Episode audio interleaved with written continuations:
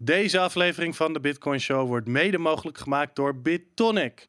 Je kan er je bitcoins kopen, je bitcoins verkopen. Je mag het helemaal zelf weten, maar één ding is zeker: je zult er belasting over moeten betalen. It's the Bitcoin Show with our very special hosts, Aaron, Boris, and Jan Willem. Yay! Daar zijn we dan. Maar zonder Boris en Aaron en eh, samen met eh, Jeroen Ruig. Jeroen, welkom. Eh, ik kom zo even bij je terug. Ik zal even de huishoudelijke mededeling eerst doen. Voor degenen die dat nog niet wisten, we hebben een website www.thebitcoinshow.nl. We hebben ook telegramkanalen t.me slash thebitcoinshow. Je kunt ons vinden op Twitter, at thebitcoinshow. En eh tenslotte, mocht je dit kijken en je bent nog geen subscriber op YouTube, klik dan even op die knop, want Boris is hard bezig met zijn campagne om eh, de demonetization van de Bitcoin Show eh, tegen te gaan. Oké, dat is. dat waren de huishoudelijke mededeling. Jeroen, welkom. Dankjewel. Ehm, jij bent eh, fiscalist bij eh, HVK Stevens. Ja. Eh, we hebben elkaar eh, ja, in het eh, verleden enkele malen gesproken, ook over eh, bitcoin en eh, eh, fiscale, fiscale zaken. Eh, en toen dachten wij, ja, daar moeten we eigenlijk eens gewoon een keer een show over doen, want dat kan interessant zijn eh, voor mensen. Nou, vorige week hebben we Prinsjesdag gehad. Een aparte pri- Prinsjesdag met niet zoveel feest, eh, met wat minder feestviering dan, eh, dan normaal. En ehm, ja, daar willen we het graag over hebben. Want jij krijgt een eh, hele hoop vragen. Je bent je inmiddels al eh, redelijk eh, gespecialiseerd op het Ja, fiscale gebied en, en bitcoin. Je krijgt vaak vragen als... hoor ik in box 1 thuis of hoor ik in box 3 thuis? Hoe zit het precies als ik bijvoorbeeld mijn bitcoins kwijt ben geraakt? Kan ik niet beter naar Portugal emigreren? En allemaal van dit soort vragen. En ik denk dat dat zeker interessant kan zijn voor onze kijkers. Dus welkom. Dankjewel. Ehm, nou, vertel eerst eens eh, over jezelf. Je bent, eh, hoe ben je met Bitcoin in eh, aanraking gekomen? Ja, dat is al wel een tijdje terug. Ehm, ik, wat je al zei, ik werk als fiscalist. Ehm, maar ik heb econometrie gestudeerd. En Oh, in mijn Ja. studietijd, nou ja, met alle programmeurs om me heen, kwam het natuurlijk wel ter sprake. En Ja. dat was eigenlijk op het eerste moment dat ik in aanraking kwam met Bitcoin en daarover hoorde. Ja, ben er toen over gaan lezen, een beetje hobbymatig. Ja, Ehm, later als eh, fiscalist eh, aan de slag gegaan. En eh, de reden waarom ik fiscaliteit en de bitcoin eigenlijk heb gecombineerd... is omdat je merkte dat er heel veel mensen zijn die ermee bezig waren. ja, maar dat er eigenlijk niemand was die ze op het fiscale gebied kon helpen. ja. Ehm, nou, dan is eh 1 plus 1 2 eh, als econometrist zijnde. Ehm dan combineer je de twee facetten en dan denk je... nou, dan kan ik mensen daarbij assisteren. Oké, hoe heb je die stap gemaakt van econometrist naar eh, fiscalist? Moest je daarvoor een nieuwe studie doen? Of? Ja, heb ik nog eh, aanvullende master moeten doen, eh, ook nog. Dus Ja. dat, ja, dat was nog eventjes doorstuderen. Oké, nou ik wist niet dat je oorspronkelijk econometrist was. Ja. We kennen elkaar natuurlijk een beetje, maar dat wist ik helemaal, wist ik helemaal niet. Oké, dus je zit al redelijk lang in, in Bitcoin. Je krijgt daar een hele hoop vragen over. Ja. Dus dit is, jij bent eigenlijk de specialist bij HVK.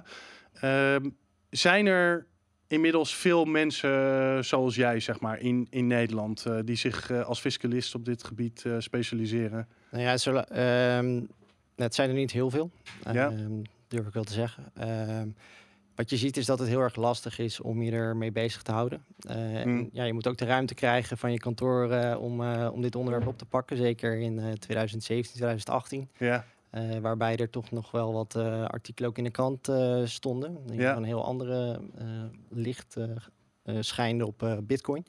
Nou, ehm, juist omdat er zoveel mensen legitiem bezig zijn met Bitcoin, is het ook heel erg goed om die mensen ja, te kunnen adviseren. ja, En dat is eigenlijk de reden waarom ik er toen mee ben begonnen. ja. Ehm, langzaam zie je natuurlijk wel dat mensen zien die markt groeien. Maar je had het voordeel dat je al best wel veel van Bitcoin wist. Ja, het scheelde een hele hoop. Wat, wat, wat natuurlijk heel veel scheelt, is op het moment dat jij in Jip Janneke taal eh, aan een belastingdienst iets kan uitleggen, Ja, eh, dan wordt het een stuk eenvoudiger. Ja. Ehm, en ja, heel veel mensen ja, die, die, die wisten wel wat bit hadden wel ooit gehoord van Bitcoin, maar daar hield het wel mee op. Maar ik kan me voorstellen dat als je, hè, stel je bent nu fiscalist en je wil dit soort diensten aan je klanten gaan aanbieden, maar je moet je eerst nog helemaal inlezen in wat bitcoin is en zo, dan loop je echt tegen enorme barrières op. Ja, en ik kan het eh, eerlijk gezegd zelf ook allemaal eh, nog steeds niet bijhouden. En ehm, eh, qua techniek zul jij er veel beter in zitten dan ik. Maar ik probeer het wel zo goed mogelijk bij te houden en te lezen.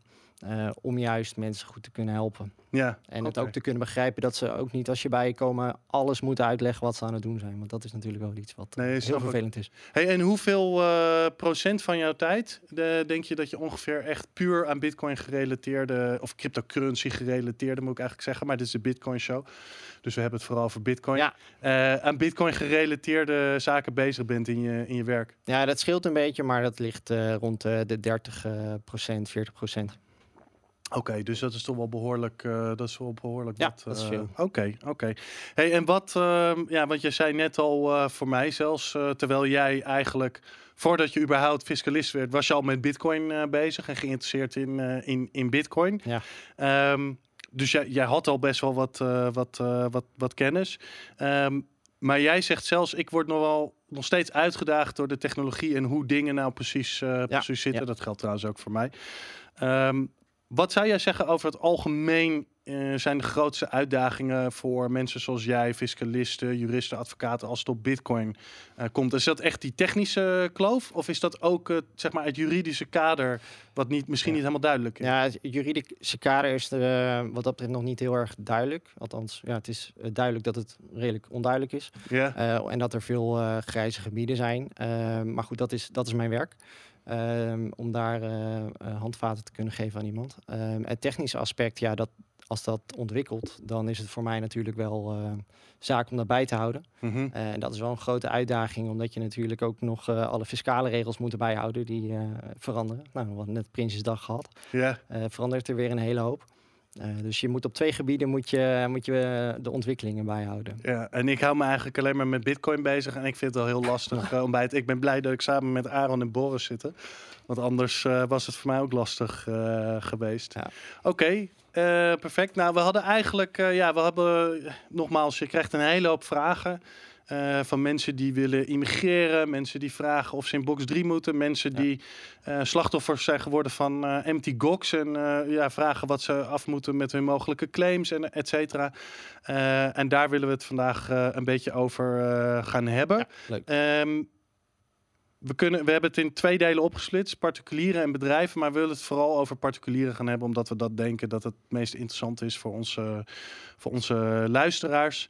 Ehm, nou, Prinsjesdag hebben we vorige week eh, gehad. Misschien even in algemene zin eh, een vraag eerst eh, daarover stellen. Want ik hoor zowel Rutge als Hoekstra als onze koning, geloof ik, over lastenverlichting. Ja, maar als ik kijk dan naar de regels die zijn ge- doorgevoerd als leek. ja. Hypotheekrente gaat eraan, ondernemersaftrek gaat eraan, MKB-vrijstelling gaat eraan, de innovatiebelasting gaat omhoog, algemene overdrachtsbelasting gaat van 6 naar 8 procent. Ehm, is, is dit waar dat er een lastenverlichting eh, komt? Eh, Ik- ik, Dat verschilt eh, per individu, want er zijn ook wat regelingen die eh, eh, ja, wat gunstiger uitpakken. Nou, daar gaan we het straks nog eventjes over hebben in box 3. Zou Ja. het gunstiger kunnen zijn? Ehm, in box 1 zijn er wat aanpassingen gedaan, zeker voor de wat lagere inkomens. Ehm, is daar ook een lastenverlichting die uiteindelijk voor iedereen eh, goed is. maar het gros van Nederland eh, ziet niet echt een lastenverlichting als ik dit pakket zo zie. Ehm, nou, ja, op basis van deze regels zou je kunnen zeggen dat het eh, nou, voor de een wel wat nadeliger kan uitpakken dan voor de ander. Voor de meesten niet. ja, kijk, je noemde de overdrachtsbelasting. Als we dan kijken naar starters, die, die hoeven het niet meer te betalen. Ehm, Dat klopt, ja. Die hebben dus uiteindelijk een vrijstelling. Dus die Ja. hebben daar een mogelijk voordeel. Nou, daar kun je ook nog over twisten. Maar ehm, Oh, waarom zou dat geen voordeel zijn? nou, de vraag is natuurlijk of de regeling eh, passend is. Het is eh, gericht op starters om het iets makkelijker te maken op, Hmm. eh, op de woningmarkt. Ehm, nou, het zal moeten uitwijzen of starters nu makkelijker aan een woning kunnen komen of niet. Ja, nou, zolang die prijzen met eh 8% per jaar stijgen, Ik, denk ik las dat het heel van de week. veel effect gaat hebben, toch? Nee, dat, dat zou je verwachten. Ja, oké. Nou, laten we dan eerst even kijken naar de, naar de box 3. ja, het was een... Ja. Ja, ik weet, ik weet eigenlijk niet of ik hier nou opgelucht eh, over moet zijn eh, of niet. We hadden natuurlijk eh, een pak een beet eh, een maand of eh, zeven, acht geleden was er een voorstel van staatssecretaris Snel volgens mij toen de tijd om eh, de box 3 eh, helemaal om te gooien. Ja. Eh, het idee was eigenlijk om, zoals ik me goed kan herinneren, was om een onderscheid te gaan maken tussen spaarders en andere, Ja. andere, type, andere type beleggingen. Ehm, maar dat is uiteindelijk niet gebeurd. Vertel anders eerst maar even kort wat de veranderingen zijn. Ja. Zodat we die eh, voor mensen die dat niet weten. Misschien om heel eventjes de historie en de aanloop eh, eh, naar wat jij net schetste Ja. te benoemen. Ehm, er is al ja, wat jaren discussie over de box 3 heffing in Nederland met een fictief rendement. Nou, er zijn rechtszaken over geweest, dat noemde je ook al eventjes. Ehm, de vraag is natuurlijk, moest daar wat aan gebeuren of niet? Ja. Want mensen, de, de, de, de, de claim is eigenlijk... wij zitten eh, belasting betalen over een fictief rendement... wat helemaal niet meer klopt met de huidige re- eh, rendementen. Als je, als je kijkt naar spaarrentes, eh, Ja. nou, eh, de menig bank staat gewoon op nul. Ja. Ehm, en of er minder zelfs. ja, en als, je, als je heel veel hebt, dan minder. Ja, Eh, dan, eh, eh, dan word je alsnog belast met een fictief rendement. En eh, eh, heel veel mensen zullen het misschien nog weten. eh, vroeger had je de, de 1,2 procent Ja. effectieve belasting. Nou, dat hebben ze al iets ingewikkelder gemaakt met allemaal tarieven en eh, eh, andere fictieve rendementen. Daar komen we zo nog wel eventjes op. Ehm, nou, daarvan is gezegd, ja, dat is eigenlijk niet meer eh, houdbaar. ja. Nou, toen heeft het kabinet gezegd, we willen eigenlijk naar een regeling die meer aansluit bij de werkelijke rendementen. ja, Ehm, nou, dat is op dit moment uitgesteld. ja. En dat zal de komende jaren, is dat wel het doel en de wens van het het, van het kabinet om daar eh, een regeling voor te maken die aansluit bij werkelijk rendement. Ja, want je had oorspronkelijk was het zo, dan dat het klopt. Dat oorspronkelijk was het gewoon 1,2% op alles wat je eh, Ja. had. Ja, Ja, na dan- aftrek van je schulden. Ja. Ehm, nou, daar zijn ze al mee gaan spelen. Het is een stuk eh, ingewikkelder geworden, dus je kan niet meer één percentage noemen. Ja, Maar als we even kijken naar de regelingen die nu zijn eh, aangekondigd, zit het ongeveer tussen de nou, 0% en de eh 1,76% effectieve belasting. Ja. Ehm, en dat hangt er dan een beetje af van eh, natuurlijk welke schaal je in zit en hoeveel je spaargeld er hebt. eh, Ja, je hebt. klopt. Oké. Ehm, nou, wat is er, eh, misschien even vergelijken. Ja, er is eigenlijk niet zoveel veranderd, maar laten we maar voor de vorm even noemen. Wat Ja. is er precies eh, anders met eh, 2020 in 2021? De tarieven zijn een beetje aangepast. Ehm, hoe, het, hoe het er volgend jaar uitziet, is dat er, er wordt gezegd, nou, mensen met een vermogen tot eh 50.000, daar gaan we geen belasting over hebben Ja. in box 3. Ehm, de, dan hebben we de categorie daarboven tot een ton. Eh dan wordt er gezegd, nou, we gaan ervan uit dat dat voor twee derde eh, in spaargeld zit en een derde in andere beleggingen. Ehm, en dan gaan we daar een fictief rendement eh, over berekenen. Ja, en dat is ongeveer 1, 4 komen 1,4, ongeveer. ja. Ehm, Ja. Of ehm, zelfs nog iets lager. Want de 1,4 zit bij de tussen de ton en de miljoen. ja. Even uit mijn hoofd. Eh, want daar zeggen ze, nou, als jij meer hebt dan een ton, dan zul je ook wel meer beleggen in, eh, in, be- in andere beleggingen dan spaargeld. Nou, dus dan Ja. ze daar weer andere percentages. En zeggen, nou, als je meer dan een miljoen hebt, dan zul je wel al het geld eh, in, in beleggingen stoppen, anders dan spaargeld. Dat is ook wel logisch volgens mij. Als je ziet, die groep moet het meest betalen als je het op je spaarrekening laat staan. Ehm, dus dat, dat hebben ze aangepast, waardoor je dus ehm, nog steeds ehm, met een fictief rendement wordt belast. En de vraag is voor eh bitcoin-bezitters, is dat zo erg? Nou, daar gaan we zo even opkomen, want ik wil toch wel even weten wat er dan gebeurd is. Want er is, eh, we hebben natuurlijk al die, al, die rechtszaken gehad. We hebben dat hele plan gehad om het helemaal eh, anders te doen. Wat is er nou eigenlijk gebeurd in die zes maanden dat wij die aflevering hebben gedaan, waar we toen helemaal die plannen hebben uitgezet? Hè, we, we hebben Ja. echt pijn en moeite gedaan om eh, allemaal uit te checken hoe het nou zat voor onze Ja. luisteraars. En vervolgens ja, loopt het eigenlijk met een sisser af, want het er verandert eigenlijk niet veel. Ehm, wat is nou, eh, wat is er nou mee gebeurd met die eh, plannen? Wat, wat was het Ze zijn probleem? eigenlijk gewoon opgeschoven. Eh, Ze zijn het, is gewoon, het is ook ontzettend lastig om daar een systeem voor te maken. Ehm, maar wat ik al zei, de wens ehm, en de- het kabinet wil dat ook nog steeds. Dus dat zal de komende jaren wel gaan komen. En denk je dat, want een van de dingen waar wij dus ons zorgen over maakten, wat ze dus wouden doen, is regulier spaargeld wat op bijvoorbeeld eh, een ING-rekening eh, staat. Mhm. Ehm, dat dat anders belast zou worden dan bijvoorbeeld als je je geld in bitcoins eh, had of in goud of iets in die Ja. geest. Maar dat lijkt nu, dat idee lijkt van de baan. Ja, daar, gaan ze, daar zijn ze vooralsnog van afgestapt. Ehm, nou ja, wat ze natuurlijk wel doen, ook al heb jij 1 miljoen spaargeld en zet je erbij de ING neer, dan gaan ze er wel vanuit dat je dat deels in belegging hebt zitten. Dus ehm, het kan ook de andere kant op uitwerken. Dus mensen die risicoavers zijn of eh, Mhm. het, li- het liefste gewoon op de spaargeld eh, op de spaarrekening willen laten staan, die worden daardoor wel zwaarder belast op dit moment. Oké. Oké. Hey, en wat, eh, waar gaat het dan heen, denk je, met die verandering? Kijk, dit is natuurlijk. ik, ik moet heel erg zeggen, ik ben zelf. Ik, ik word zelf heel erg. eh, ja, ik word een beetje boos eigenlijk over eh, vermogensbelasting en het hele idee. Ik heb al eens zitten. Als je eens op gaat tellen wat voor belastingen wij allemaal al eh, betalen. Ik denk van alles wat ik verdien. mijn zuur verdiende geld met de Bitcoin Show bijvoorbeeld. Dat ik daar meer Ja. dan 90% uiteindelijk naar de Belastingdienst gaat. Ofwel via eh, de BTW of via parkeren of eh, via inkomstenbelasting of ik weet niet wat Ja. voor eh, belasting.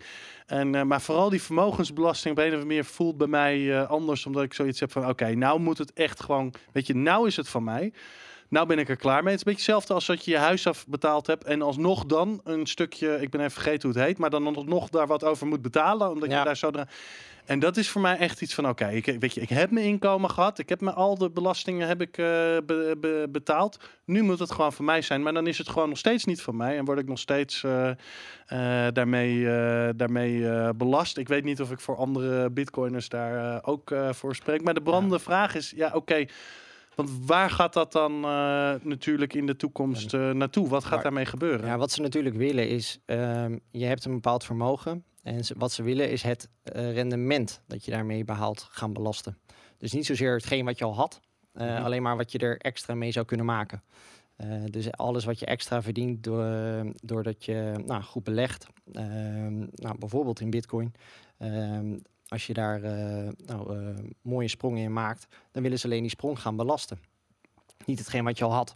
Eh, dat is eigenlijk iets wat ze, waar ze naartoe willen. Ehm, Want is- effectief komt het er op nu op neer dat sommige mensen gewoon letterlijk niet alleen in reële termen vanwege inflatie, Mhm. maar in nominale termen zelfs achteruit gaan met hun spaargeld.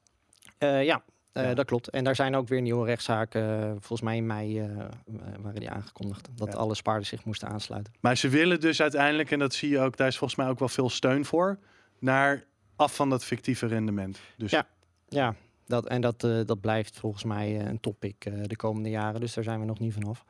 ja. En dan is de vraag eigenlijk van eh, eh, hoe, hoe je daar zelf tegenaan kijkt. Ik weet niet of jij eh, liever eh, fictief wordt belast of... eh, Nou, ik wil dat ze mij helemaal niet belasten. maar dat, eh, dat is een ander, eh, dat is denk ik een andere discussie. Nou, Ja. ik denk, ehm, hoe, hoe lang denk je dat dit gaat duren voordat ze. Ik, nou, misschien een andere vraag eerst even. Hoe. Want is het, is het gebruikelijk voor landen dat ze fictief rendement in plaats van daadwerkelijk rendement belasten? Of is dat typisch Nee. iets Nederlands? Nou, dat is wel iets wat we echt in Nederland kennen. Ja. Ehm, wat je veel ziet in buitenlanden is dat ze capital gain eh Ja. tax kennen op beleggingen. Dus dan, dan wordt het, het werkelijke rendement belast of eh, dividenden. Ja, oké. Hey, en eh, hoe is Nederland daarop gekomen om dat zo te doen? Of vanwege omdat het makkelijker is? Het is Ja, denk ik veel efficiënter. Ja, het is sowieso een stuk eenvoudiger. Eh, heel makkelijk Mm. systeem, want iedereen eh, eh, weet waar die aan toe is. Het is gewoon 1, was 1,2 procent. Ja, Ehm, dus daar zal dat vandaan zijn. Oké, ja, het is gewoon eenvoudiger, En- maar ja, het is nu niet eerlijk meer, dus Nee, het houdt niet meer. Houdt niet meer. Nederland is daar ook op eh, gewezen. Ja. Hey, en hoe lang denk jij, want ze willen dus, eh, de, laten we even vanuit gaan dat het daar gewoon naartoe gaat, want daar lijkt het gewoon naartoe te gaan, want ik, of zoals ik ver begrijp, ook alle brancheorganisaties over het algemeen zijn er voorstander van, af Ja. van het fictieve naar de rendement en naar het daadwerkelijke rendement. Hoe lang denk jij dat dat gaat duren voordat dat eh doorgevoerd Het zou zomaar volgend jaar bij Prinsjesdag eh er wel in kunnen zitten. Zo snel? Ehm, kijk, ehm, eh, het is natuurlijk afhankelijk van het kabinet wat er tegen die tijd zit en hoe die erin zit. Maar blijft op de agenda staan. Althans, zoals het nu aangekondigd. Oké, dus dit zou best wel heel snel kunnen.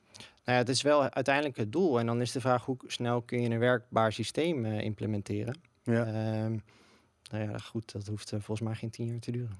Nee. Zeker als je ziet dat het in het buitenland ook eh, gebruikelijker is dan. Zou je dat toch eh, moeten kunnen. En zouden ze dat dan... eh, ja, dan wordt natuurlijk... Dat is misschien eh, behoorlijk speculeren. Maar kijk, dit kan natuurlijk met bitcoin... waar de waarde nog wel eens wel heel snel wil stijgen... enorme problemen opleveren. Laten we even vanuit gaan. Hij staat nu op 31% dat ze dat re- rendement willen belasten. Misschien dat dat... zou dat, dat kunnen we wel vanuit gaan dat ze hetzelfde op het daadwerkelijke rendement zouden willen doen? Of denk je dat dat misschien verandert? Dat zou kunnen veranderen. Hij is nu ook ietsjes omhoog, van 30 naar 31 gegaan. Ja. eh, omdat ze ehm, de, ja, een deel zijn tegemoet gekomen door te zeggen... nou, voor het eerste vermogen eh, betaal Mhm. je geen belasting. Nou, dat was ongeveer 31.000, dat is nu 50.000. En dan moet het toch ergens anders vandaan worden gehaald. Ja, Eh budgetair wordt dan op een andere ietsjes omhoog gegooid. Ja, dus eh, nee, maar dat bedoel ik met mijn eerdere vraag met lastenverlichting. Er wordt gezegd lastenverlichting en altijd wordt er weer ergens geschoven dat het hetzelfde blijft. Ja, het is altijd de vraag, bij wie komt die dan terecht? Ja, ja oké. Hey, en eh, ja, dan wordt natuurlijk de details daarvan worden misschien worden natuurlijk dan heel cruciaal. Want eh, bijvoorbeeld in Amerika heb je capital gains tax, maar die wordt Ja. alleen maar geleveraged zodra jij uit je investering stapt. Dus als jij bijvoorbeeld een bitcoin hodler bent en jij houdt tien jaar je coins vast en je doet er niks mee, dan wordt er ook geen belasting geheven.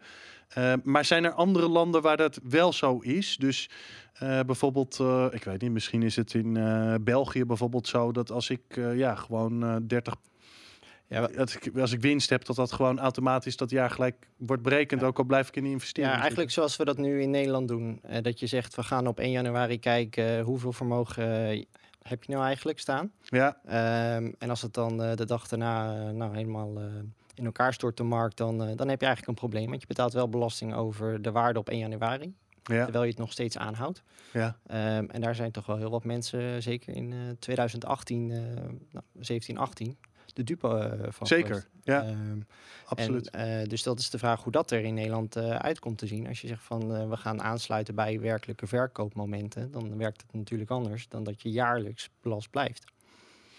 Ja, en wat denk jij dat waarschijnlijker is? Dat het op verkoopmomenten of denk je dat ze eh, dat niet zullen doen? Eh, verkoopmomenten wordt voor, eh, voor aandelen natuurlijk makkelijk met gegevensuitwisselingen. Alleen de vraag is hoe dat voor bitcoins gaat gelden. Ja, En ik denk dat daar nog wel een uitdaging zit om dat te kunnen ja, monitoren. Ja. Eh, dat is nu natuurlijk ook al de vraag van nou, hoe, hoe komen ze erachter überhaupt dat je de bitcoin hebt. Eh, want je moet er natuurlijk aangeven. Eh, Ja. En de gegevensuitwisseling ja, die, is op dat gebied natuurlijk nog wat minimaal. ja. En als het aan mij ligt, blijft die ook minimaal.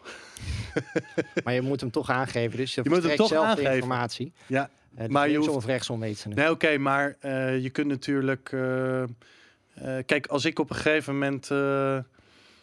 Hè, eh, of eh, iemand die, eh, ik weet niet, een modaal inkomen heeft van 40.000 euro of 50.000 eh, euro per jaar, zeg maar een beetje in die regio. En vervolgens in allerlei Lamborghinis en wat dan ook begint rond, te, rond te rijden. Ja, Kun je mensen, dan is er, dan is er ook duidelijk iets, iets aan, de, aan de hand. Als die persoon dat zijn bitcoins niet heeft, niet heeft opgegeven. Dus weet je, is het echt nodig dat de Belastingdienst, de belasting, het is nodig dat zij weten hoeveel ik er heb. Maar het is niet nodig voor hun om te weten waar ze staan, waar ze vandaan komen, toch? nee, maar om erachter te komen eh, hoeveel je er hebt eh, en het systeem van gegevensuitwisseling, dan, dan weten ze automatisch waar ze staan. Ehm, ik denk niet dat de Belastingdienst nu weet waar mijn bitcoins staan. Dat, eh, dat zal voor, voor grote delen zo zijn nu, ja. Dat klopt. Ja, maar jij denkt dat ze daar ook wel weer naartoe zouden Kijk, willen als je, het systeem eh, voor werkelijk rendement, dan wil je natuurlijk ook eh, dat kunnen controleren. Ehm, ja, het is nu al lastig controle- controleerbaar. Oké, dus dan zijn er eigenlijk, als wij naar dat werkelijke rendement gaan, zijn er eigenlijk twee problemen die bitcoiners eh, gaan krijgen. het eerste is dat de hoeveelheid belasting eh, waarschijnlijk veel hoger gaat worden. Al omdat bitcoin over het algemeen nog wel redelijk dra- dramatische stijgingen kan Ja, maken. Dus dan zou je op zomaar maar echt in 2017 dat mensen gewoon echt nou, stel even fictief. Je had eh 10.000 euro aan het begin van het eh, jaar. Nou, dan had je aan het einde 2 ton eh, gehad. Nou, als je daar dan ben, ben je gewoon 60.000 euro belasting aan Ja. het betalen, bij wijze van spreken. Dus dat is echt heel veel. En het tweede probleem is als zij het eh, op een verkooppunt willen doen, en dus Mhm. niet van je totale bezit, dan heb je kans dat de monitoring nog strikter zal moeten gaan worden. Dat zou, dat zou heel goed kunnen dat dat gebeurt. En waar je natuurlijk naartoe gaat, is dat je altijd een vergelijking moet maken van hoe wordt het belast in een vennootschap en hoe wordt het belast in, eh, in box 3. Want mensen kunnen natuurlijk ook de afweging gaan maken om te gaan beleggen vanuit een BV bijvoorbeeld. Ehm, en daar zie je dat de tarieven naar beneden gaan. Ehm, dus ja, daar is altijd een evenwicht Oké, nou daar wil ik misschien eh, zo dan nog even. Nou, weet je wat? Laten we dat nu, eh, laten we dat nu gewoon, eh, laten we dat nu gewoon even doen dan. Want ehm, laten we eerst even op een andere vraag die ik ook had, die Ja. ook aan deze gerelateerd is. Dus ehm, we zien nogal eens verwarring met mensen of ze nou in box 1 of in box 3 thuis Ja. horen. Eh, en de verwarring ontstaat meestal, zover ik begrijp, als mensen eh, vooral bitcoins aan het traden zijn of andere cryptocurrencies. Toevallig zag ik vandaag op Twitter ook weer commentaar voorbij komen. Als je veel trade Ja. eh, met bitcoins, dan val je als particulier niet in box 3, maar in box 1. Want het is eigenlijk inkomsten uit werk als je handelaar bent. Maar is dat daadwerkelijk zo? Dat kan. En eh, dit wordt echt een heel onbevredigend eh, antwoord voor eh, de luisteraars. Ja. Ehm, het kan. Ehm, het is niet gezegd dat als jij ehm, aan het handelen bent en de hele dag de koers bijhoudt, dat het per definitie box 1 is. Daar zijn wat normen voor en ik zal de technische details besparen, maar het komt er eigenlijk op neer. Eh, kun jij eh, je resultaat beïnvloeden? Ehm, doe je het samen met eh, anderen? of voor anderen. Ehm, en afhankelijk van hoe de hele setting is, welke activiteiten je verricht. Ja, Ehm, ja, en daar gaat op fora, daar hoor ik nog heel veel vragen over. Nou ja, op fora wordt er nu veel gepraat over box 1 versus box 3, eh, boetes. Nou, hoe zit dat allemaal? Ehm, je moet gewoon goed kijken naar je eigen situatie en niet Mhm. blind varen op eh, wat je leest. Eh, en zeker als het om grote bedragen gaat en veel activiteiten, ja, laat je goed informeren, dat eh, vooropgesteld. Ehm, waar zit de, de, de scheidslijn? Ehm, nou, we hebben ook heel veel handelaren die speculatief bezig zijn. Nou, Mhm. dan zou je eerder naar box 3 kunnen. Ja. Ehm, nou, ik, ik heb ook verhalen gehoord. Omdat ze gewoon als individuen vooral aan het opereren zijn. ja, en eigenlijk Nee. de koers niet kunnen beïnvloeden of het resultaat niet kunnen beïnvloeden. Omdat ze niet groot genoeg zijn. Bijvoorbeeld. Of Ja. omdat zij. eh, ik heb ook verhalen gehoord van. eh, nou, tegenwoordig de bots zijn natuurlijk. eh, er zijn er zoveel van. Ja, er waren eh, ook mensen die eh, nou, eh, zo goed hadden geprogrammeerd op bepaalde vlakken, arbitragehandel, dat ze gegarandeerd waren van winst. ja. Ja, dan ga je hem ook zien. Als je, als je Dan ga je naar 100% box zeker weet eh, dat jij winst gaat maken, nou, dan, zou je, dan neigt het heel erg naar box 1. Als jij ehm, een buy-and-hold strategie hebt, dan, dan blijf je in box 3. Dan en alles daartussen is het Ja. de vraag van ja, hoe ver schuift het op? Eh, welke activiteiten verricht je? Dat is zeker een indicatie. ja. Ehm, wat doe ik ervoor? Heb Ja. ik een ander beroep? Ehm, ja, houdt dat met elkaar verband? En eh, we moeten ook, eh, denk ik, heel even benoemen dat er in box 1 twee manieren zijn om te worden belast. Mhm. Het is namelijk als onderneming, ja. als je een ondernemer bent, maar ook als een resultaatoverige werkzaamheid. En dat betekent, eh, die zijn, al- alles wat niet een onderneming is, kan dan alsnog in box 1 worden belast. Even eh, kort gezegd. Ehm, dus het kan zomaar zijn dat je wel je baten belast krijgt, maar dat je als je een keer verlies maakt, dat je dat niet kan aftrekken. Oké. En ehm, voor de Belastingdienst is dat natuurlijk het hangijzer ja, om te stellen, want dan heb je wel de, de baten, maar niet de lasten. Ja, ik snap het. En dat is best wel waar vaak verwarring over bestaat. eh, Ja. En ehm, nou, waar mensen ook onzeker van worden. En dat er online ook wel verkeerde meningen worden gedeeld. Van nou ja, het is altijd box 3. Het is een beetje hetzelfde als over bitcoin. ja, er zijn heel veel meningen en heel veel eh uitingen. Ja. En, ja, dus het heeft heel erg met een eh, persoonlijke eh, situatie te maken waar je dan in terechtkomt. ja, Iemand die bij wijze van spreken daarnaast een baan heeft, maar misschien met een bedrag van 5 à 10 k per jaar eh, nog een beetje aan het speculeren is, geen bots gebruikt, die komt waarschijnlijk in box 3 met die eh 10k. Maar iemand anders die misschien wel bot, eigen bots ontwikkelt en wat dan ook, die komt dan meer misschien in. Nou, dat, Box zou, één. ja, dat, zou heel, dat zou heel goed kunnen. Het is niet gezegd dat een bot automatisch box 1 eh, is, hè, want ik wil ook niet eh, dat mensen dat nu denken. Eh, maar het, Nee. ja, hoe meer je ermee bezig bent eh, eh, en als je hem zelf bouwt, is het weer anders dan dat je het, eh, een API gebruikt. Of, eh, nou, Oké, en wat is het proces voor mensen? Stel, er zitten nu mensen thuis die, eh, die handelen in hun eh, vrije tijd. Ze hebben deze vraag, het is hun niet helemaal duidelijk. ja. Wat, zijn de, wat, zijn de, wat zijn de stappen? Ik bedoel, moet je dan naast je belastingaangifte... moet je dan een brief sturen aan de Belastingdienst... met waarom je denkt dat je in bepaalde... of hoe werkt dat? Nee, wat je kan doen is je laten informeren. Daar Wij, wij adviseren daar ook heel veel over van hey, hoe Ja. is jouw situatie en doe dan je aangifte. Ehm, ja, en ga niet blind uit van eh, wat anderen zeggen. Ehm, en eh, gebruik je gezonde verstand en eh, laat je goed informeren. Oké, dus eigenlijk wat je moet doen... je moet de juiste informatie verzamelen. Die moet je opschrijven. Die moet je ergens in een documentje thuis zetten. Ja. Ja, hetzelfde wat ik met Fourcoins eh, heb gedaan. Met mijn eigen, eh, met mijn eigen redenering. Waarom ik Ja. op een bepaalde manier bewaar, sorry, gewaardeerd heb. Ja. Daar komen we zo nog even op over die waarderingen. Ehm, en dan stuur je gewoon je belastingaangifte. En als de Belastingdienst dan met vragen komt, dan geef je ze die. Ja, wij kennen zoiets eh, als een eh, pleitbaar standpunt. Eh, als jij kan beargumenteren dat je nou, met redelijkheid een bepaald standpunt in kan nemen, dan mogen ze alsnog wel corrigeren. Maar Oké. dan mogen ze geen boetes meer opleggen. Oké, perfect. Ehm, maar dan zei je, daar kwam je, daar kwam je net nog even over op. Je zou als hodler, in plaats van dat je je bitcoins zelf vasthoudt en Xbox D, box 3 zet, zou je ze ook nog al, al in een BV bijvoorbeeld kunnen houden. Ja, en dat, dat geldt voornamelijk voor mensen die wel als box 1 eh, eh, ondernemer worden aangemerkt bijvoorbeeld. Oké, Eh, want daar liggen de tarieven natuurlijk veel hoger. ja, nou, dat is gewoon een berekening die kan worden gemaakt. ja, Bij bepaalde winst is het voordeliger om in een BV te beleggen dan, dan vanuit privé. oké. Ehm, en dat eh, omslagpunt dat eh, verschilt eh, natuurlijk per jaar met de, met de cijfers. Ja, Ehm, nou, een beetje als handvat is altijd... dus als je een ton winst maakt, dan nou, iets, in ieder geval nu iets meer...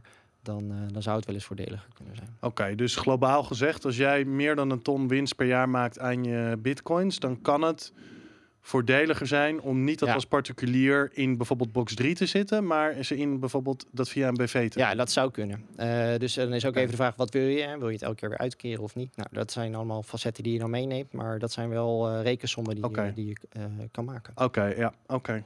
Oké, ja, dat is, oké, dat is duidelijk. In ieder geval duidelijk dat het heel erg complex is. Maar de grootste conclusie, denk ik, van wat je nu net hebt gezegd, waar dus bitcoiners rekening mee moeten houden, is dat die vermogensbelasting dus in ieder geval echt gaat eh, veranderen. En dat baart mij wel, baart mij wel zorgen. Ja, Eh, ei- eigenlijk denk ik dat het beste is wat we kunnen hopen dat Bitcoin eh, binnen nu en één jaar zo snel mogelijk naar een ton gaat.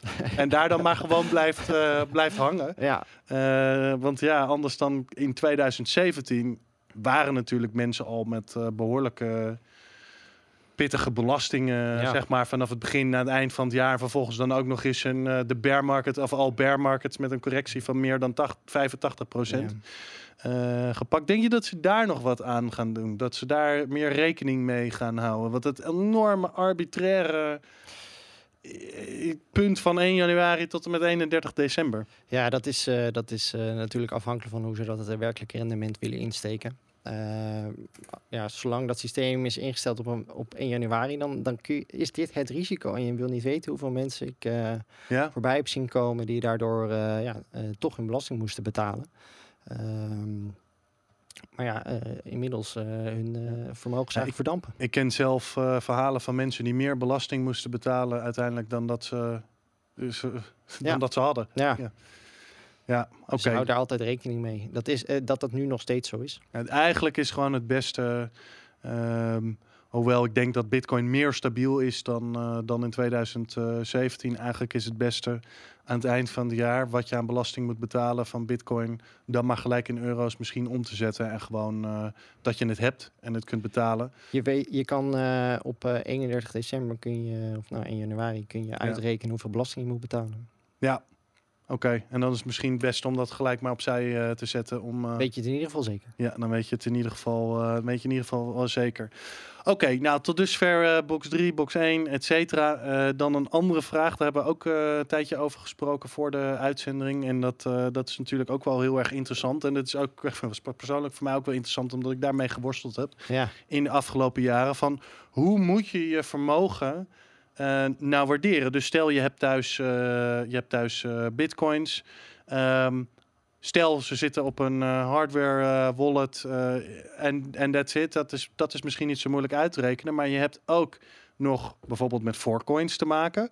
Maar je hebt ook bijvoorbeeld mensen die, en dat was vond ik interessant, want daar weet je best wel veel vanaf, eh die bijvoorbeeld claims hebben op Mt. Ja. Gox. ja. Laten we eerst even naar die forks eh, gaan. Want ik, eh, nou ja, ik ben daar dus de afgelopen jaren mee bezig geweest. En ik dacht heel vrolijk. Dat, eh, ja, die, die had ik gewoon eh, niet. Want ik moet eh, dan stappen ondernemen om, om zeg maar die forks te kunnen claimen. Hè? Ja. En veel daarvan waren in 2017. Sommige ook wel wat waard. En dat had ik niet gedaan. Dus ik, nou, ik, mijn idee was, dat, dat is niet van mij. Maar daar kwam ik al vrij snel achter. Dat kan niet. Eh, want ook al moet ik er werk voor verzetten, ook al zitten er risico's aan, heb ik er wel een soort van claim op. Ja. Het is een beetje hetzelfde idee als dat, eh, dat jij een boerderij hebt en er zit goud in de grond ergens. En ja, je moet er wel investeringen voor doen om het eruit te halen, maar het lijkt daar Het wel een beetje op. Ehm, dus ja, mensen moeten daar wel eh, rekening Ja. mee houden. Nou, het zullen gelukkig zijn een hele hoop van die forks wel nu eh, voorbij. Maar moet, eh, ja, waar, waar ligt daar de grens bij, eh, naar jouw idee? Dat is misschien een Ja. eh, interessante vraag. Want weet je, ik heb bijvoorbeeld, eh, ja, er is ook Bitcoin pizza, Bitcoin, eh, en ik weet niet of het nog wat waard is. Maar het is onmogelijk misschien om al dat soort dingen bij te houden. Waar, ja, waar liggen een beetje de grens? En wat, wat, hoe, hoe moeten mensen dat aanpakken? Ja, wat er bekend is, is, is dat je eigenlijk je bezittingen moet je eh, opnemen eh, tegen de waarde in het economisch verkeer. Dus wat, eh, wat wil je weten is hoeveel is iets waard wat ik bezit. Ja, Ehm, als ik eh, een hardware eh, bitcoin heb, dan kan ik naar een CoinMarketCap of een soortgelijke site of een exchange om te kijken van hey, wat is nu de koers per Ja. januari. Daarvan heeft ook de staatssecretaris gezegd van nou, je moet aansluiten bij de waarde economisch verkeer als je ze gewoon bezit in box 3. En dan ehm, nou, kan iedereen dat wel op zijn manier doen. ja. Dus wat ik zeg. eh, Maar betekent dat concreet? Stel, hè, er zit een of andere shit exchange in, eh, in China. Eh, die verhandelt nog bitcoin pizza's. En die bitcoin pizza's die zijn eh 3 euro per stuk. Ja, Betekent dat dat ik mijn mijn bitcoin pizza's tegen die 3 euro eigenlijk officieel bij mijn belastingen moet gaan zetten? Of betekent het... eh, want dat is natuurlijk de vraag. Ik heb nooit Ja. die Bitcoin pizza geclaimd. Eh, sterker nog, dat ga ik ook niet doen. Want eh, dat betekent dat ik allerlei trucken moet gaan uithalen. Dat ik risico's moet gaan nemen die totaal niet waar Ja. zijn. Dus moet ik dan nog steeds die Bitcoin pizza's voor 3 euro opgeven? Als jij de juridisch afdwingbare vordering hebt daarop, dan wel. Maar ehm, dit is natuurlijk ehm, eh, ontzettend lastig. Oké. Ehm, ben ik met je eens. En ehm, je noemde het net ook al, ehm, Mount Gox is precies een goed voorbeeld. Ja, laten we het over Mount Gox eh, want hebben. Ja. daar eh, hadden mensen eh, gewoon een exchange, een wallet waarin bitcoin zat. Ja. Maar ja, daar- iedereen kent het verhaal. Daar hebben ze geen toegang meer toe. Gelukkig ehm, zijn daar nu eh, wat ja, claimregistratiemogelijkheden geweest Ja. om, om toch nog een stukje terug te kunnen krijgen. ja. Eh, maar dan is de vraag, wanneer wordt het uitbetaald? En wat is die vordering, wat is die claim eigenlijk waard? Ja. Ehm, en dat geldt hetzelfde een beetje als voor de waardering van forks. Ehm, ja, wat is, wat is de kans en om, om nu, hoeveel kan ik eruit halen? Ja. Ik kan wel een vordering hebben voor een ton, maar wie zegt mij dat ik die ton krijg? Ehm, nou, en, en wat is waarde economisch verkeer? Dat is eigenlijk wat een ander ervoor zou willen betalen. Eh, als ik tegen jou zeg, ik heb een claim en eh, voor een waarde van, ehm, van een ton, zou jij die voor mij eh, willen overkopen voor 100.000? Ja. Nou, dan zeg jij nee. Want dan zeg je, ja, ik, ik weet helemaal niet of ik hem uitbetaald krijg. Ja. Ehm, ik weet helemaal niet eh, wanneer. Ehm, time value. Nou, dat zal misschien vandaag de dag eh, wat minder zwaar wegen dan een paar jaar terug. Maar eh, in- dat, is, dat speelt allemaal mee. Maar, maar hoe gaat dat dan in het reguliere systeem? Want zo ongetwijfeld eh, met een bedrijf wat eh bankroet gaat of wat dan ook, Ja. zullen dit soort claims ontstaan. Hoe, hoe, hoe, doen mensen da- hoe, hoe doen mensen dan in dit, dat soort gevallen? Nou, bij de DSB hebben ze toen er tijd een, een regeling getroffen. Daar heeft de staatssecretaris Oké. gewoon bekendgemaakt hoe dat moest worden gedaan. Dus dat was vrij duidelijk. Oké. Maar voor, Dus eh, als je een claim had van 100 euro, dan was die gewoon 5 euro waard. That's it. Of, eh, ja, eh, of zelfs nul. eh, Oké. eh, Ja. Dat was gewoon goedgekeurd. Eh bij Mount Gox is er niet zoiets. En Nee. moet je dat zelf, eh, moet je die inschatting gaan maken van wat is nou de kans. Maar is het meestal gebruikelijk dan dat de overheid of de Belastingdienst een uitspraak doet over hoeveel bepaalde claim? Dat zal alleen bij hele grote bedrijven en zo Ja, zijn. ja, klopt. Dus er zullen ongetwijfeld claims bestaan van kleinere bedrijven. Hoe gaat het daar? Dan moet je altijd zelf. Moet je dat zelf doen. En Ja. ehm, het gevaar bestaat nou ja, vanuit de belastingbetaler dat je dan iets opgeeft wat te veel is. Eh, maar dat is natuurlijk ook niet nodig. Ja. Ehm, en zeker eh, eh, zo'n claim bij Mount Cox. eh, nou, ik noem het een ton. Ehm, ja, wacht maar af of je die ooit nog gaat krijgen. En Het wordt heel lastig, want stel je hebt 100 mensen in Nederland die dupe zijn geweest van Mount Gox. En eentje zet hem op 40% en een ander op 2%. En dan moet je opeens bij de Belastingdienst een verhaal gaan eh, van houden. Dat zou, eh, ja, dat, eh, dat ga ik krijgen. Ja. En daar is geen eenduidig antwoord op, omdat waardering is natuurlijk altijd in ranges. Ja, En zeker bij iets wat niet heel ehm, veel voorkomt, ja, wordt het natuurlijk lastig. ja. Wat eh, schat jij zelf de kans dat mensen hun Mount Gox munten nog terugkrijgen? Nou, in het begin van het jaar was het eh, tegen het einde van het jaar, maar ik heb daar eh, de laatste maanden al niets meer over gehoord. Dus het zou zomaar weer een jaartje kunnen opschuiven. Ja, het is al heel lang, het blijft. heel lang gaande. Ja, en dat heeft dus ook Ja. weer invloed op de waardering. En zeker als we straks weer richting 1 januari gaan. Ja. Dan is het wel heel erg belangrijk om te kijken van, hé, wat heb ik nu? Ehm, Ja. En het enige wat nog wel bij Mount Gox speelt, en dat is iets van indicatie, waarom je niet tegen 2% en 40%, en je hebt heel veel opkopers. En die prijzen zijn natuurlijk wel bekend. Eh, Opkopers van? opkopers van de claims. Ah, is dat Eh, zo? ja. Ja. Eh, er zijn gewoon partijen die die claims opkopen tegen een bepaald bedrag. Eh, die denken daar natuurlijk nog wel iets aan te kunnen verdienen. Ja, Maar dat geeft natuurlijk wel een indicatie. ja. oké. ja. En dat, het- hoeveel percentage eh, is dat meestal? Verschilt eh, eh, letterlijk per maand. Oké. ja, oké. Nou ja, mensen, Het in is dit, vrij complex. ja, mensen in dit ecosysteem houden heel erg van speculeren. Dus ongetwijfeld zal dat up en down, up en down gaan. Ja. Oké, ja, inter- interessant. Hey, en ehm, stel, eh, want dat kan natuurlijk ook nog een geval zijn in die waardering. Jij bent, ik, ik, ik ken mensen die dit echt is afkomen, die Ja. Ja. best wel veel bitcoins zijn kwijtgeraakt en toen weer hebben, hebben gevonden. Eh, ja, hoe moet je daarmee eh, omgaan? Moet je dan je eh, voorgelopen jaren moet je dan weer gaan corrigeren? Of Ja, krijg is, je ook veel van dat soort gevallen? Ehm, zelf niet. Ik hoor, ik hoor het wel. Ja. Ehm, ja, dat, dat is ontzettend lastig. ehm, zeker als je ze weer hebt gevonden. Mhm. En ze dan weer gaat aangeven. Ja, dan, daar moet je wel een goed verhaal eh, bij kunnen houden. Maar ik weet dat daar eh, dat dat voer is voor eh, advocaten. Om die trajecten met de Belastingdienst te doen. Ja, en eh, oké, en moet je daar dan, eh, is dat dan meestal dat je proactief al anticipeert op dat soort dingen door eh, supplementen aan de Belastingdienst te geven? Of is het enkel als, als ze bij, je moet een verklaring hebben als ze bij je komen? Is het, eh, dat, Nou, dat kan. Ehm, wat wij ook doen is vooraf.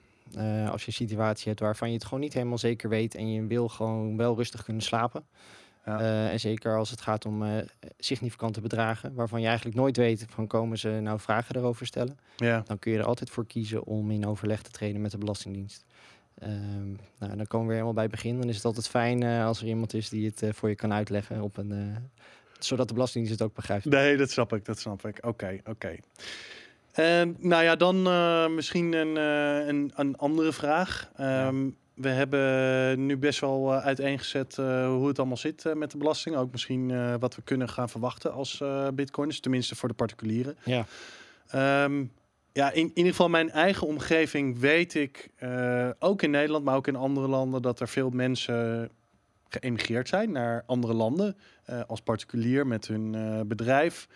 Ehm,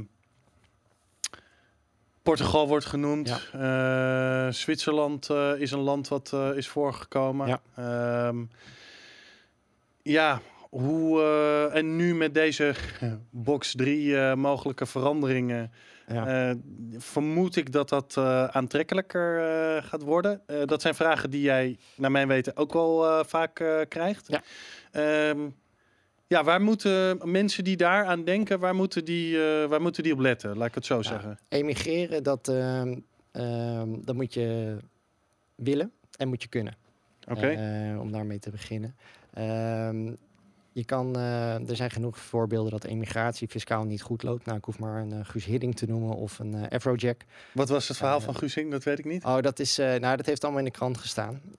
Dat, dat hij ehm, op papier woonde in België, Ja, eh, maar heel veel verbleef in Nederland. ja. Eh, en uiteindelijk de Nederlandse eh, fiscus heeft gezegd: ja, je bent eigenlijk gewoon Nederlands eh, inwoner. Ah, oké. En Ja. bij Afrojack, eh die ehm, eh, op papier in Cyprus, maar ook eh, Nederland. Ja, dat, dat gaat niet altijd eh, even goed. Dus ehm, als je gaat emigreren, dan moet je heel goed kijken van, kan ik emigreren? Want waar, Je moet echt emigreren. je moet kan echt, je moet echt, echt weggaan om Ja. eh, fiscaal te kunnen emigreren. Dus je moet voor jezelf de vraag stellen van, kan ik het? Ja, Eh, is mijn situatie daarvoor geschikt? Ehm, en ga ik naar een plek waar ik me wel, wel kan aarden als, als iemand heel erg van de zon houdt. Ehm, en ehm, ja, naar Zwitserland gaat eh, tussen de bergen en de sneeuw en, eh, Ja. en de kou in de winter. En ja, die zegt, ja, dat, dat hou ik niet vol. Ja, dan moet je het misschien niet doen. Eh, want dan is het gevaar dat je toch weer teruggaat naar Nederland. Ehm, ga je alleen? Heb je een gezin? Ja. Blijft het gezin wel achter in Nederland? Maar als jij jong bent of alleen en je zegt van nou, ik, ik heb niet zoveel in Nederland. Ik heb geen huis, eh, ik huur iets, ik heb een laptop en die is voor mij ontzettend belangrijk, want daar kan ik eh, mijn handelsactiviteit op verrichten. En ik klap hem dicht, doe hem in mijn koffer en ik eh, pak het vliegtuig naar Portugal. En je kan daar het hele jaar vertoeven. En je, en je doet alles daar. Dus je zorgt dat je hier bent uitgeschreven. Je zorgt dat je een andere Ja. huisarts hebt. Nou, er zijn allemaal van die facetten die meespelen om, om te kunnen beoordelen of jij echt weg bent. Ja. Ja, dan kun je het doen. Eh, want en daar zijn er ook genoeg mensen van die zeggen van ja, waarom zou ik eigenlijk. eh, eh, ik heb de weersvoorspelling Maar van er zijn ook veel verhalen van mensen die. hè, er was een, tijd, een, een, een aantal jaar geleden was er een rage voor mensen om naar het buitenland te gaan om bed and breakfast te beginnen. Dat was dan het Ja. ideale leven om naar Italië of Portugal, Ja. weet ik veel wat, of Nieuw-Zeeland een bed and breakfast. En heel veel van die mensen zijn teruggekomen. Ja, dat heeft natuurlijk ook met andere facetten te maken, denk ik. Als jij opeens een bed en breakfast wil beginnen, ja, dan moet je, dan moet je ook kunnen. Ja, nee, dat is Eh, ook zo. Kijk, ja, en als jij een, eh, een bitcoin-handelaar bent en eh, dat doe je Nee, nu heel erg goed, dan zijn je be- beweegheden natuurlijk anders. Ehm, dan kan het een optie zijn om naar eh, een Portugal te gaan, want daar zijn wel... eh, Hm. ja, het systeem zoals wij dat daar net over box 3 hadden, dat werkt daar anders. Nee, klopt. Nou, daar wil ik het zo nog wel eh, even op hebben. Want dat is dus de eerste factor. Je moet, als je de keuze maakt, moet je echt emigreren. Ja. Dat is factor 1 waar je op moet letten. Nou, dat is voor heel veel mensen best wel een grote stap.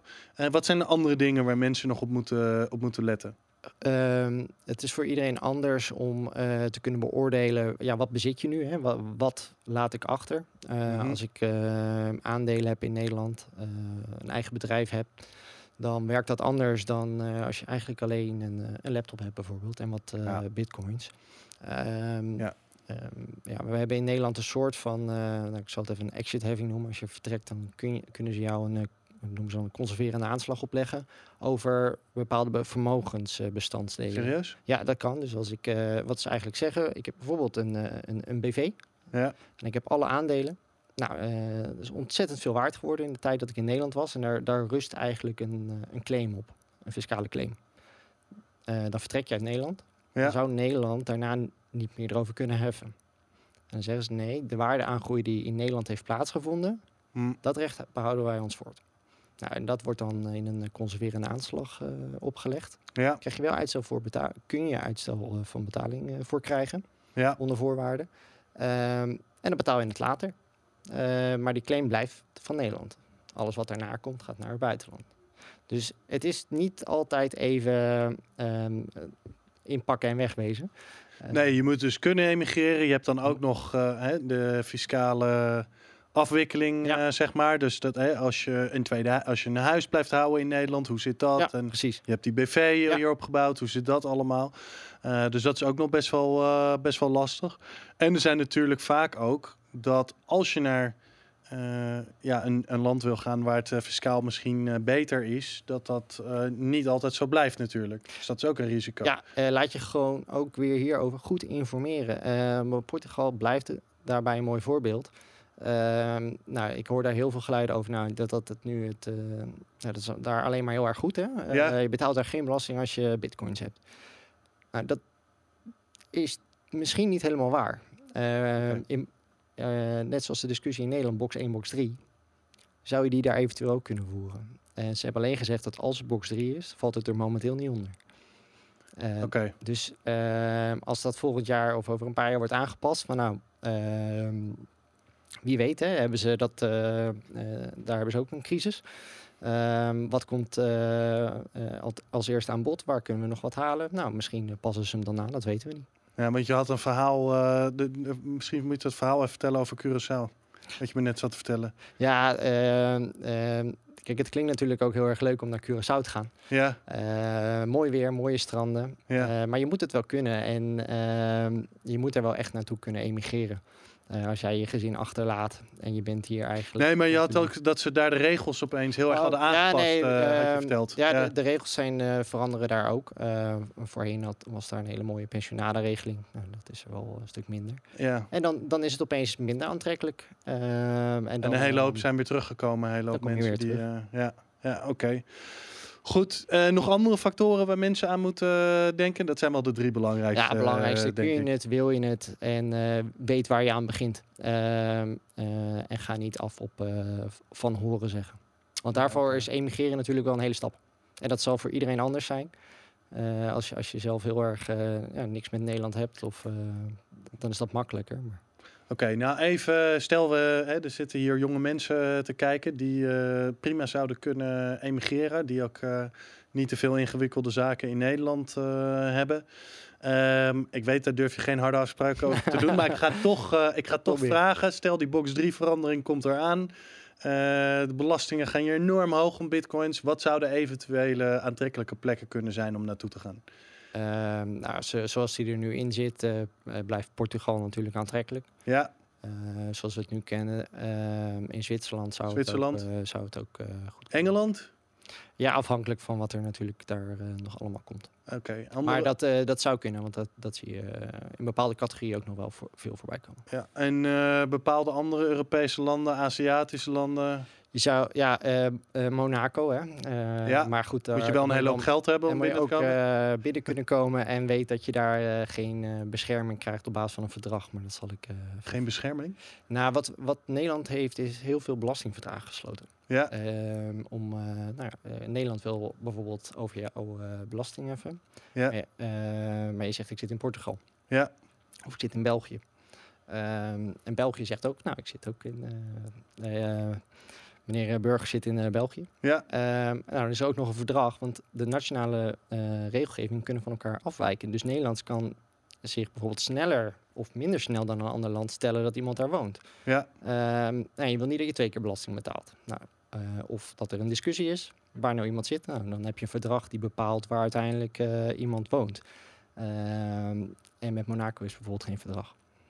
Ah, maar goed, daar ga je nooit tegen dubbele belasting. Dat is, eh, Nee, nee, nee, ik snap het. Hey, en bijvoorbeeld eh, Amerika, Canada, Nieuw-Zeeland, dat soort landen. Ja, dat, dat, dat zou je... ehm, in de US is het natuurlijk afhankelijk waar je naartoe gaat, precies. Eh, Ja. Maar er zijn, er zijn opties. Ja, Wyoming schijnt een goede plek eh, te zijn. Ja, als je daar goed eh, kan aarden. En wat is jouw, wat mijn inschatting zou dus zijn, zeker, kijk, ik weet eh, zeker nu met die. eh, ehm, in mijn inschatting zou zijn, als die box 3 veranderingen daadwerkelijk eh, komen, dan eh, zou, ik het, eh, zou ik niet verbaasd staan op te kijken als er echt veel mensen met ver- vermogen in Bitcoin Nederland gewoon weg, zouden, weg zouden gaan. Heb jij daar een idee over?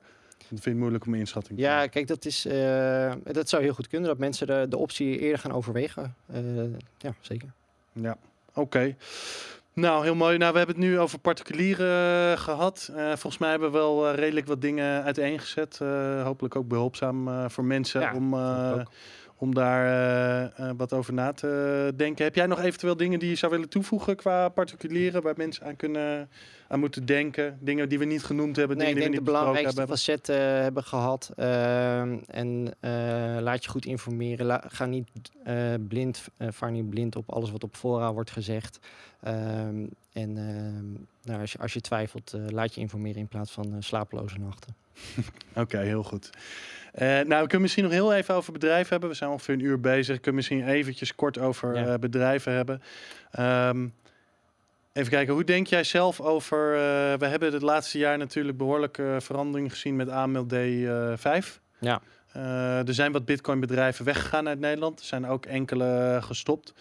Ehm, naar mijn idee, wat ik eh, binnenkrijg, eh, gaat de DNB eh, heel strak door. Dus eh, de eisen lijken allemaal eh, al- alleen maar eh, strenger te worden. Ja. Ehm, ja, hoe kijk jij daar, eh, laten we even daar misschien daar specifiek eh, over. Hoe, hoe kijk jij daar tegenaan? Dus ik ben, je kunt het argument geven dat, dat, dat er bedrijven zijn die op zoek zijn naar strenge regelgeving en daarom hier willen settelen. Kan, ik ben daar niet van overtuigd. Ik heb het gevoel alsof dit Nederland alleen maar eh, onaantrekkelijk gaat maken. Zeker zoals ik iets zoals Wyoming eh, zie, waar ze gewoon eh, proberen regelgeving expliciet te schrijven om het aantrekkelijk te maken voor Bitcoin bedrijven om daar naartoe te gaan. De eerste eh crypto bedrijf, Kraken, wat is het eerste crypto bedrijf wat een bank is geworden. Dat is deze week of vorige week ook gebeurd, Kraken. Die hebben inmiddels een banklicentie in Wyoming. En eh, ja, ik, ik, ik zie met dit soort regelgeving, eh, dit soort eh, dingen in Nederland gewoon helemaal niet gebeuren. Wat is jouw sentiment daarover met AML D5? Denk jij dat het positief, negatief of... Het, het maakt het voor bedrijven steeds moeilijker om, om in überhaupt te beginnen. Ja. Ehm, ik, ik hoor dat ook veel meer. Ehm, het is gewoon lastiger, veel lastiger geworden om, om te kunnen voldoen aan de regelgeving. Eh, aan de ene kant is het goed dat er regelgeving is, eh, maar nu stopt het ook eh, bedrijven. Ik, ik heb er meerdere gehoord die zeggen, ja, nu is het voor mij, zijn die opstartfases, zijn, het wordt zo ontzettend duur. Ik moet, en om, Ja. om eraan te kunnen voldoen. Of ik vertrek, Ja. of ik, ik doe het toch niet. Ehm, of ik zoek naar andere oplossingen om, ja, dan ga ik mijn, mijn dienst maar aanpassen. Ehm, laat ik eh, niet. Ja, want even voor de kijkers thuis, dat had ik er misschien even bij van moeten vertellen. Jullie helpen ook veel eh, jonge bedrijven met een eh, opstart maken. Dus jij, jij, jij hebt, dus er zijn veel gevallen van bedrijven die echt of hun plan aanpassen of daadwerkelijk gewoon niet Ja. die start maken omdat ze het gewoon te lastig vinden. ja, ik werk ook vaak samen met mensen die de aanvragen doen bij de DNB. En daar Ja. eh, ehm, ja, hoor ik de geluiden ook steeds vaker dat mensen dan maar eh, zeggen: laat maar. Ja. Ehm, en ehm, ja, de aandeel 5 is natuurlijk, eh, zeker als jij eh, de bitcoins eh, beheert voor een ander, val je er ook al snel onder. Ehm, ja, dan ga je op zoek naar een andere Dus we mogelijkheid. hebben hier eigenlijk waar Boris, Aaron, ik al een jaar lang of niet langer bang voor zijn. Eh, wat wij anekdotisch in onze eigen omgeving ook hebben gehoord. Met bijvoorbeeld eh Bitkassa die eh, stopte en andere partijen die stopten. Andere. Dat is ook wat jij in jouw omgeving tegenkomt. Gewoon partijen die niet eens een start maken. Of een ander plan misschien gaan Ja. doen dan ze oorspronkelijk om, om, om toch in Nederland te kunnen blijven. En ja, ja dat is echt iets vanuit het toezichtrecht.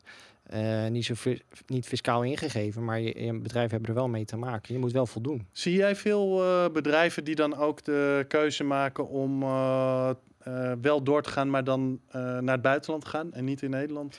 Ja, maar mensen komen er ook wel weer van terug. En eigenlijk precies de discussie die wij ook net eventjes hadden voor particulieren. Als jij een bedrijf wil opzetten in het buitenland, heeft dat ook wel weer. dan moet je dat ook echt doen. Ja. Ehm, en dan moet je ook willen en kunnen. Ehm, ja, of op zoek naar andere. ehm, Ja. ja, wij doen vaak genoeg fondsen opzetten, eh, beleggingsfondsen. En dan eh, merk je ook dat eh, ja, die, die gaan er ook onder vallen. Ja. Ja, oké. dus, nou goed. Oké, dus onze angsten worden hier helemaal mee bevestigd. Ja. Boris en Aaron en iedereen in, de, in de gemeenschap. Ja, en dat het maakt mij, ja, ik weet niet hoe jij daarin staat, maar het maakt mij toch wel een beetje droevig. Omdat ik denk dat wij eh, heel veel talent hebben in eh, Nederland. Heel veel kennis over eh, Bitcoin. En ja, ik denk dat we er ook vroeg bij waren. En dat wij gewoon veel groter hadden. Weet je, Kraken had gewoon in Nederland kunnen, kunnen vestigen, wat mij betreft. Maar ik voel zelf, en eh, nou, het kan ook een gevoel zijn. Nou ja, het is wel op feiten gebaseerd. Het is niet alleen maar een onderbuikgevoel. Maar Ja. eh, dat wij eigenlijk alleen maar worden tegengewerkt in eh, Nederland om hiermee te. Ja, om, om hiermee te innoveren, bedrijven op te zetten, et cetera. Ik, ik voel Ja. geen Het, het geldt natuurlijk niet voor alle bedrijven. Er zijn er ook genoeg die hier niet mee te maken hebben. Nee, maar op Bitcoin eh, gebied specifiek. Ja, nou, ik denk vanuit eh, innovatie ho- eh, hoeft het niet per se tegen te werken in, e- in, elke, in elke hoek. Ehm, maar ja, eh, soms zijn er regels nodig. Ja. Ehm, en soms zijn regels eh, vervelend. Eh, vaker vervelend dan, eh, eh, dan leuk. Ja. Ehm, maar daar hebben we nu eenmaal mee te maken. En dan is de vraag van hoe hou je je aan de regels en kun je dan je plan wel voortzetten of niet meer? En nou ja, als je Maar- daardoor moet stoppen, dan is het wel heel erg zuur.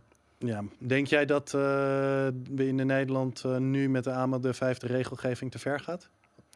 Ehm, dat zal moeten blijken hoeveel er uiteindelijk echt niet doorzetten. Hè? Want dat, dat, ik, ik hoor het, eh, jij hoort het, je ziet de berichten. Eh, er zullen altijd bedrijven naar Maar ze buiten doen nul moeite om dat bij te houden of te meten. Ik denk dat jij dat beter kan eh, beoordelen. Ik denk dat wij dat veel beter kunnen beoordelen dan meneer Hoekstra. Oké, heel goed. Nou eh, ja, dat vind ik spijtig om te horen, maar ook dat beeld wordt weer bevestigd. Dan ja, misschien in het algemeen, want nog, een laatste, laatste, laatste vraag. Ehm, dat zit ondernemingen dan in Nederland tegen. Maar er zijn natuurlijk misschien wel aan andere aantrekkelijke redenen om toch in Nederland eh, te ondernemen. Ehm, naast AMLD eh 5. Als jij gewoon een algemene inschatting, je wil een bitcoin eh, bedrijf beginnen, even onafhankelijk van waar de mensen vandaan komen, Ja. wie ze zijn, dat Ja. even opzij. Waar denk jij dan, dan dat nog Nederland nog steeds hè, in zijn algemeen, even AMLD 5 misschien eh, ja, ook meegenomen, maar ook de, de rest van de situatie, nog steeds een redelijk aantrekkelijk land eh, is om te ondernemen op, op bitcoin gebied? Denk jij dat wij daar een belangrijke rol in gaan spelen in de komende jaren? Hoe zie je dat? Ehm, dat is een beetje afhankelijk hoe ook eh, banken de komende jaren zich ontwikkelen. Ehm, als bedrijf heb je bijvoorbeeld natuurlijk een bankrekening nodig. Ja. En daar, daar wordt het wel, is het wel lastig. Om, Nog steeds, hè? eh, Ja. Eh, dus... ehm, Hoe ja, kan het nou dat Abramovic wel een bankrekening mag, maar eh, een Nederlandse exchange niet? ik denk dat je de, vra- de vraag stellen is hem in deze denk ik beantwoorden. Ja, dat vind ik wel, eh, vind ik wel apart. Maar goed, ik had daar denk ik toch een andere keuze in gemaakt als ING. Maar goed, Ehm, denk jij... ehm, eh, ja, denk jij dat daar. De, hoe denk jij dat het sentiment gaat zijn de komende ja, weet, je, ik, weet je, ik, wat ik merk is dat bij onze mensen die hierover gaan in Nederland, Mhm. met een paar uitzonderingen hoor. Bijvoorbeeld mijn Hero Kaya is hier een uitzondering over. De een er een compleet gebrek aan kennis is. Ik verbaas mij ook nog als ik soms uitspraken van de Nederlandse bank zie. En ook optredens in de Tweede Kamer en zo van de Nederlandse bank. Ja. Sommige van de uitspraken die worden gedaan, dat verbaast me echt. Ze hebben ongetwijfeld heel veel kennis over van alles. Maar over bitcoin vind ik toch wel echt eh, dat er echt dingen zijn gezegd waar ik denk, nou, dat is toch wel echt een gebrek aan kennis. Ehm, en het, eh, dus dat is één. En het tweede is eh, ja, dat er een, lijkt, er is echt, naar mijn idee, een behoorlijk negatieve sfeer over, eh, over Bitcoin. Onder politici, onder beleidsmakers, noem, maar, noem maar op. Hoe zie jij dat ontwikkelen in de komende jaren? Of misschien ben je dat wel niet met me eens, maar Nee, ik, ik kan, ik, vanuit mijn beroep zie ik dat ook. En dat ontwikkelt wel iets. eh, iets. Eh, hoe meer kennis, hoe, eh, hoe, hoe meer dat verdwijnt. Hè? Want, eh, naar de positieve wordt- kant wel iets. ja, ja, want het, er wordt steeds meer bekend. Meer, steeds meer mensen ehm, ehm, weten meer van Bitcoin. Ja. Nog niet genoeg. Maar dat is Dus natuurlijk dat wel... als- helpt wel om Nou, die barrière als we, wat... Als we kijken ja. naar 2015 Oké. eh, en dan gaan vragen hoeveel mensen ooit van Bitcoin hadden gehoord en we vragen Ja. het nu, dan is dat natuurlijk een significante stijging. Ehm, dat houdt ook in dat ja, mensen er wat vertrouwder mee raken. Het blijft wat eh, ja, minder eh, onbekend. Oké, maar we hebben nog wel een weg te we hebben gaan, nog zeker een weg te gaan. Oké, hartstikke top. Zou jij nog iets eh, willen toevoegen hieraan? We zijn iets meer dan een uur bezig. Nee, ik denk dat we ja, de belangrijkste facetten even in het kort hebben aangeraakt. Het is jammer dat we niet alles hebben kunnen doen, want er is natuurlijk veel meer. Ehm, Maar ik denk dat dit ehm, voor de meeste mensen ik- meer dan genoeg is. Dat denk ik ook. Ja, belastingen zijn Hey, niet waar, kunnen, waar kunnen mensen jou vinden als ze meer over je willen weten, als ze met je in contact willen komen? Ja, ehm, op onze site uh, avkstevens.nl kun je mijn eh, contactgegevens vinden. Ehm daar staat ook een, eh, een link over eh, crypto. Zit je op Twitter? Eh, ja, uh, gebruik niet zoveel. Dus ik zit erop, maar ik gebruik hem niet Als zoveel. je in, crypt, als je in Bitcoin zit, moet je wel maar crypto Twitter meedoen uh, natuurlijk. Ja, ja. Hey, hartstikke mooi. Dankjewel voor je komst. Dankjewel. En uh, de rest allemaal bedankt voor het luisteren. Tot ziens. Strong hand, everybody!